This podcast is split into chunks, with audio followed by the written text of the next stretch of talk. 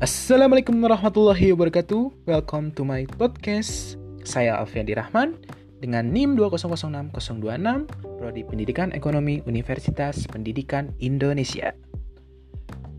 Baik, mula-mula di sini saya ingin bertanya dengan kalian semua yang mendengarkan podcast ini.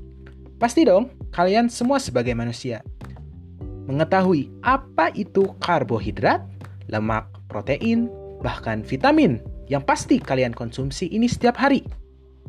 Nah, kebetulan sekali saya di sini akan menjelaskannya satu persatu. Baik, yang mula-mula pertama, di sini ada karbohidrat. Karbohidrat adalah komposisi yang terdiri dari elemen karbon, hidrogen, dan oksigen.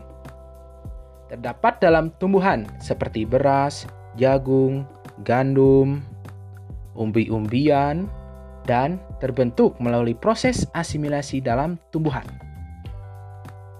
Karbohidrat ini mempunyai manfaat loh, contohnya seperti bisa menjadi sumber energi utama yang diperlukan untuk kita melakukan aktivitas kita sehari-hari.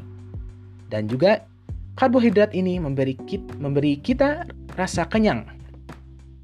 Pembentukan cadangan sumber energi dan kelebihan karbohidrat dalam tubuh akan disimpan dalam bentuk lemak sebagai cadangan sumber energi yang sewaktu-waktu dapat kita gunakan. Nih, misalkan nih, kalian kekurangan karbohidrat, kalian pasti akan merasa lemas kan? Nah, jadi jangan lupa untuk selalu konsumsi karbohidrat yang cukup. Nah, lalu yang kedua ada lemak. Lemak adalah salah satu kelompok yang termasuk pada golongan lipid yaitu senyawa organik yang terdapat di alam serta tidak larut dalam air, tetapi larut dalam pelarut organik non-polar. Lemak terdapat pada hampir semua bahan pangan dengan kandungan yang berbeda-beda. Contohnya seperti lemak hewani yang mengandung banyak sterol yang disebut kolesterol. Nih, ingat, hati-hati ya dengan kolesterol, jangan terlalu berlebihan. Sedangkan lemak nabati mengandung fitostrofel dan lebih banyak mengandung asam lemak tak jenuh, sehingga umumnya lemak ini berbentuk cair.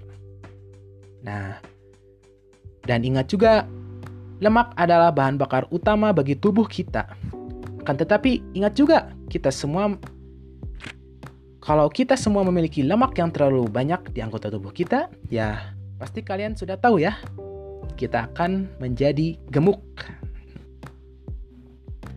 Lalu ada yang namanya protein. Protein adalah makronutrien yang dibutuhkan tubuh dalam jumlah yang besar. Protein terdiri dari sejumlah asam amino yang diperlukan agar tubuh berfungsi dengan baik. Asam amino juga dapat dikelompokkan menjadi dua jenis utama, yaitu asam amino esensial dan asam amino non-essential. Disebut juga sebagai asam amino non esensial karena dapat dibuat sendiri, sendiri oleh tubuh. Protein juga merupakan komponen penting dari setiap sel dalam tubuh kita. Oleh karena itu, tidak mengherankan jika ada begitu banyak manfaat untuk tubuh kita. Contohnya ya, contohnya seperti diperlukan dalam pembentukan tulang, otot, tulang rawan, kulit, dan darah.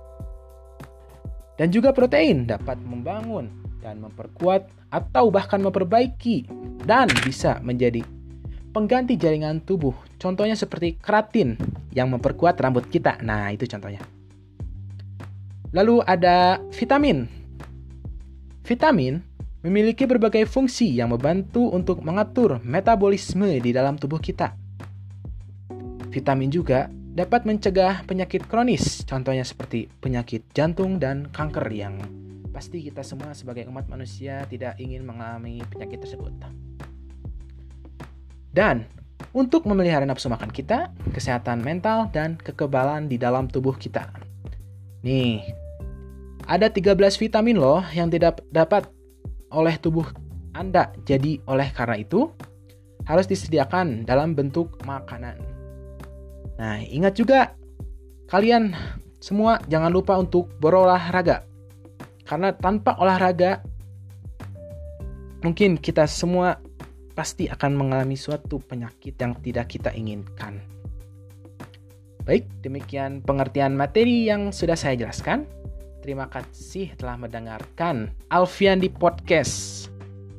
Untuk penjelasan lainnya atau jika Anda ingin menghubungi saya, kunjungi di IG pribadi saya Rahman Alfiandi 2002.